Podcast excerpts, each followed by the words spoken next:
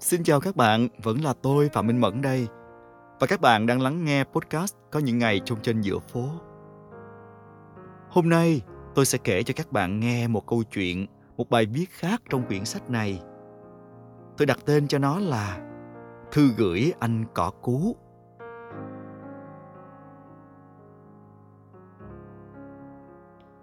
Kính gửi anh cỏ cú. Bàn học của em dạo này hay bị lục lọi Ba em thì đi làm cả ngày, nội em thì mắc mũi kèm nhèm. Em trai em thì đến bàn của nó nó còn không thèm đụng. Chắc anh cũng đoán là em nói ai. Em bực má lắm. Em cảm thấy dạo này má với em ngày càng có khoảng cách.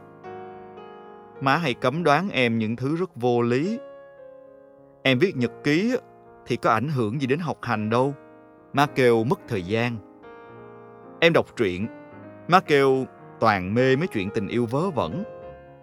Em phải làm sao anh ơi? Em thấy mình chẳng làm sai gì cả. Đó là một trong nhiều lá thư tôi từng viết và gửi anh cỏ cú trên báo mực tím hồi cấp 2. Đại loại nội dung là như thế. Tôi tâm sự đủ thứ, từ chuyện thầm kín tuổi dậy thì, chuyện tôi thích ai và nhờ anh chỉ giáo, cho đến chuyện học hành, gia đình. Bao lá thư đều gửi đi trót lọt. Đến đúng lá thư tôi kể xấu má, thì may mắn làm sao, má tôi kịp đọc trước. Bây giờ nghĩ lại tôi mới thấy những năm tháng mới lớn của thế hệ 8X quả thật nhiều tâm tư đặc biệt. Tôi không có công nghệ để dễ dàng tìm kiếm mọi lời giải đáp như các em 9X đời cuối hay Gen Z sau này. Bố mẹ của các em phần lớn cũng là thế hệ 7X hoặc đầu 8X. Đủ để thế giới quan có những thay đổi và tư tưởng cởi mở hơn trong đối thoại với con cái ở những chủ đề nhạy cảm. Thậm chí tôi nghĩ, nếu mình được sinh ra trước đó 10-15 năm, biết đâu những trăn trở tâm sinh lý sẽ diễn ra một cách êm đềm hơn. Bởi lúc đó, con cái với bố mẹ đều cùng mù mờ hoặc cả hai bên đều cùng chấp nhận không đề cập vì e ngại. Nhưng 8X là thế hệ sinh ra giữa lúc giao thời, của những biến chuyển xã hội bất ngờ và những đổi thay của các tư tưởng văn hóa. Giữa thời điểm tranh sáng tranh tối ấy, 8X chúng tôi đã lỡ hiểu rằng bao cao su là thứ hữu ích chứ không phải vật dụng cấm kỵ những bài giảng về sự biến đổi cơ thể của nam và nữ là cần thiết được cập nhật, chứ không phải thứ kiến thức luôn được dạy qua loa hoặc giấu giếm.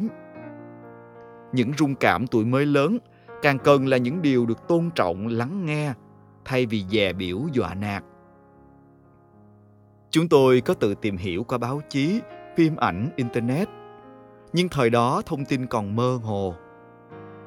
Chúng tôi cần được giải đáp, cần được đối thoại nhưng bố mẹ và thầy cô của 8X thì chưa được cập nhật.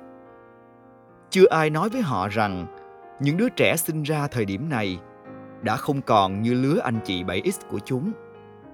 Và họ cũng chưa sẵn sàng để đối thoại với những đứa con đang lớn như bạn bè.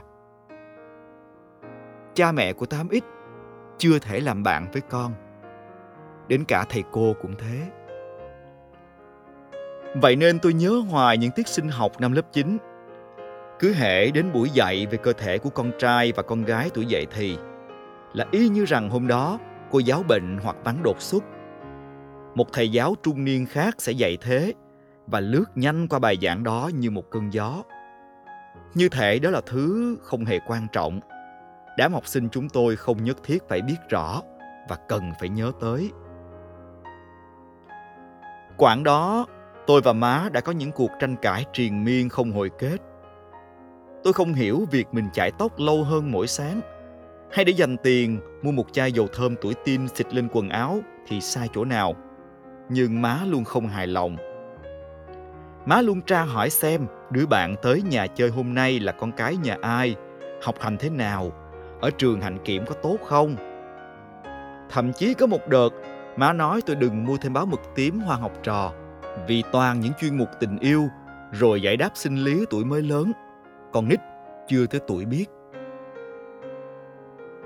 Năm tôi lên lớp 8, ba má cất lại nhà mới trên nền đất cũ. Lần đầu tiên tôi có phòng riêng. Tôi đã hầm hở biết chừng nào khi mình có thể làm bá chủ trong cơn ngơi riêng. Nơi mình có thể cất giữ những bí mật mà chẳng sợ ai tìm thấy. Nhưng niềm vui chẳng tày gan khi má tôi nói nhẹ tin không được khóa cửa phòng khi đi học. Chỉ một mệnh lệnh buông xuống mà tôi thấy ngai vàng của mình như sụp đổ. Quyền lực trong tay phút chốc bị tước đoạt. Vậy là má có thể ra vào phòng tôi tự do, có thể khui ra những bài kiểm tra điểm không được cao cho lắm. Hơn hết, má có thể vô tình đọc trúng nhật ký hay mấy lá thư tôi viết. Cuối cùng có phòng riêng hay không cũng chẳng có gì khác biệt. Nghĩ tới mà tôi rầu cả người. Tôi không còn thấy việc đối thoại với má dễ dàng như lúc nhỏ. Thậm chí cả với ba. Người mà tôi cho là có kiến thức xã hội rộng rãi hơn cũng như thế. Ba má đều không sẵn sàng và không biết trả lời thế nào trước những thắc mắc của tôi. Thường thì kết thúc của những lần hỏi đáp đó sẽ là cảm giác căng thẳng. Có đôi lần tôi nhận ra ba má cũng muốn trả lời. Nhưng có một sự e ngại nào đó chế ngự tâm tư của họ, dẫn đến sự bất lực và đưa ra quyết định cuối cùng là cấm tôi tìm hiểu. Nhưng bạn biết rồi đấy, những gì càng bị cấm đoán lại càng là thứ khiến chúng ta tò mò người lớn càng không muốn chúng ta biết chúng ta nhất định tìm mọi cách để biết có một ký ức khó phai mờ trong đầu mấy thằng con trai 8X những năm 2000. Chính là việc giấm dúi truyền tay nhau một tài liệu mật mang tên Cô giáo Thảo. Hẳn nhiên là mật rồi, vì đó là thứ văn hóa phẩm bị quy kết là đồi trụy. Nếu chẳng may lọt vào tay thầy cô hay gia đình, chắc chắn là sẽ bị đưa lên cẩu đầu đao. Nhưng quan trọng nhất là những người xung quanh sẽ nhìn vào kẻ đang cất giữ quyển sách đó như một thứ suy đồi đạo đức, học sinh hư hỏng. Nếu chẳng may bạn là học sinh khá giỏi, mọi thứ còn tồi tệ hơn khi bị nhà trường bắt quả tang. Uhm, bằng một cách nào đó, tôi cũng có được một bản photo. Và tất nhiên, cho đến lúc đọc được hết tác phẩm, ngày nào tôi cũng trong tâm thế của một tên tội phạm, chỉ dám lén lút đọc một chút rồi vội vàng tìm chỗ cất giấu. Nhưng như đã nói, má tôi đã khám phá được hầu hết mọi ngóc ngách của bàn học, nên tôi phải tìm ra một mật thất mới để tàn trữ binh thư. Cuối cùng, địa điểm được lựa chọn là mặt dưới của học tủ quần áo. Muốn tìm thấy nó, phải lôi hết đồ trong học tủ ra, rồi kéo nhẹ ra và dở lên thì mới thấy. Tôi yên tâm, vì chẳng ai tự dưng khơi khơi lại đi dở học tủ ra. Mà chẳng có lý do gì để làm thế. Cho đến buổi trưa định mệnh người tính không bằng trời tính. Tôi đi học về mặt cắt không còn một chút máu. Khi thấy má ngồi chẩm chệ trong phòng tôi trên bàn là quyển tài liệu về người phụ nữ thần thánh cùng chai thuốc xịt mối chẳng là đợt đó mưa mối mọt cứ ăn dần ăn mòn mấy món đồ gỗ trong nhà. Nên sáng đó, má quyết định lôi hết mọi ngóc ngách có gỗ trong nhà ra để xịt. Ai, tủ quần áo của tôi tất nhiên rồi, bằng gỗ. Tôi không còn nhớ cụ thể điều gì đã xảy ra sau đó. Má chẳng đánh tôi như hồi nhỏ. Nhưng hai má con đã tranh cãi rất nhiều. Cuối cùng, má đem cuốn sách đi đốt và ném vào tôi ánh nhìn của sự thất vọng chính là nó sự thất vọng con ngoan trò giỏi lại đi đọc dâm thư đồi trụy cả tháng sau đó tôi xấu hổ đến nỗi chẳng dám nhìn mặt ai trong nhà tôi không biết má có kể với ba và nội hay không nhưng tất cả đều không còn quan trọng tôi đã tự xem mình giống như một kẻ tội đồ Đợt đó, tôi chỉ giáp mặt cả nhà đúng bữa ăn, và cúi gầm mặt để nuốt hết chén cơm, rồi sau đó vào phòng riêng. Thấy ba má ở phòng khách, tôi sẽ lẩn ra sau bếp. Thấy họ ngoài sân, tôi sẽ cố thủ trong nhà.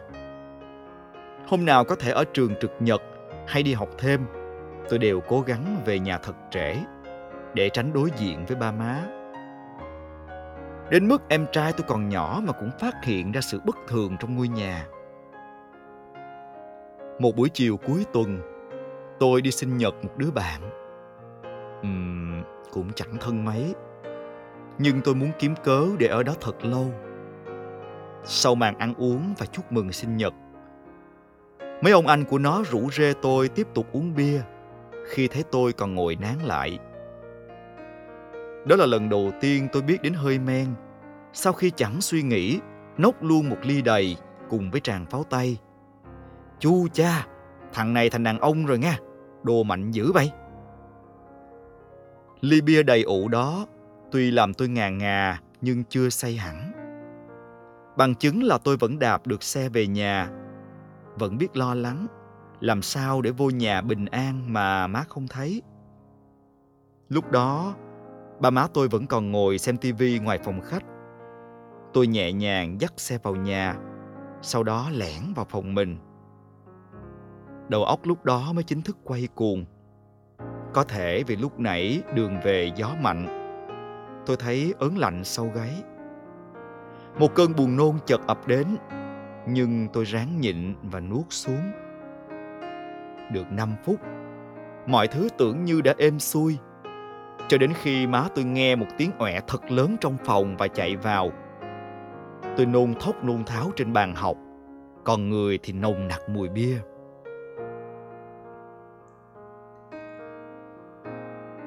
Tôi thức dậy vào trưa hôm sau, khi đầu óc vẫn còn lân lân. Mất hơn 10 phút, tôi mới có thể định thần và mường tượng lại chuyện đêm qua. Tôi nhớ mọi thứ cho đến lúc mình nôn trong phòng. Còn sau đó tôi đã ngủ lúc nào và làm sao lên giường thì hoàn toàn không có ký ức. Đầu óc tôi trống rỗng, cảm giác tội lỗi chất chồng. Cái cũ chưa qua, cái mới đã tới Tôi nằm mãi không dám bước ra khỏi phòng. Cho đến khi má tôi bước vào, trên tay cầm theo tô cháo và một cái khăn. Và trước khi tôi kịp ngượng ngùng để mở miệng thì má cất lời trước. Má xin lỗi tôi. Trưa hôm đó tôi và má đã nói chuyện rất lâu. Dù cuộc nói chuyện đó không hề dễ dàng và suôn sẻ để có thể mở lời và nói ra hết những chất chứa trong lòng mỗi người. Đến giờ nghĩ lại, tôi thấy cả tôi và má đã thật sự mạnh mẽ. Tôi mang hết những cảm nghĩ trong lòng mình ra, nói hết với má. Tất cả mọi bức xúc. Tôi cũng xin lỗi về cuốn sách lần trước và chuyện uống bia đêm qua. Tôi biết má rất khó khăn để tiếp nhận mọi thứ tôi kể rằng những thứ má làm và nghĩ là tốt cho tôi té ra tôi lại không hề nghĩ vậy mà trông chờ những điều khác sau này hứa với má là có bất cứ gì cũng hãy nói ra với nhau con cũng vậy, ba má cũng vậy má chưa biết má chấp nhận được bao nhiêu phần trăm lời con nói, nhưng nói ra thì mới thấu hiểu được nhau đó là câu nói cuối cùng của má kết thúc cuộc trò chuyện hôm đó. Tôi thấy tim mình phút chốc vỡ òa. Giá chi những cuộc trò chuyện thế này diễn ra sớm hơn thì tốt biết mấy. Tôi đã từng cho rằng khoảng cách thế hệ là một thứ gì đó không thể kéo lại, không thể rút ngắn. Nhưng kỳ thực, nếu mỗi bên chịu khó bình tâm đối thoại cùng nhau, lắng nghe nhau bằng sự bao dung và yêu thương mọi thứ đều sẽ từ từ có cách giải quyết chiều hôm đó tôi viết liền cho anh cỏ cú một lá thư dài, nhưng tôi không kể xấu má nữa. Lá thư thứ mấy chục tôi không nhớ, nhưng là lá thư đầu tiên tôi chẳng còn phàn nàn về gia đình, dù vẫn tiếp tục là một lần không được đăng. Cảm ơn các bạn đã lắng nghe trọn vẹn podcast ngày hôm nay cùng với lá thư mà tôi đã viết cho anh cỏ cú xin chào và hẹn gặp lại các bạn trong những tập tiếp theo của postcard và tiếp tục chờ đón những ký ức, những miền yêu thương mà tôi sẽ kể cho các bạn nghe. Bye bye.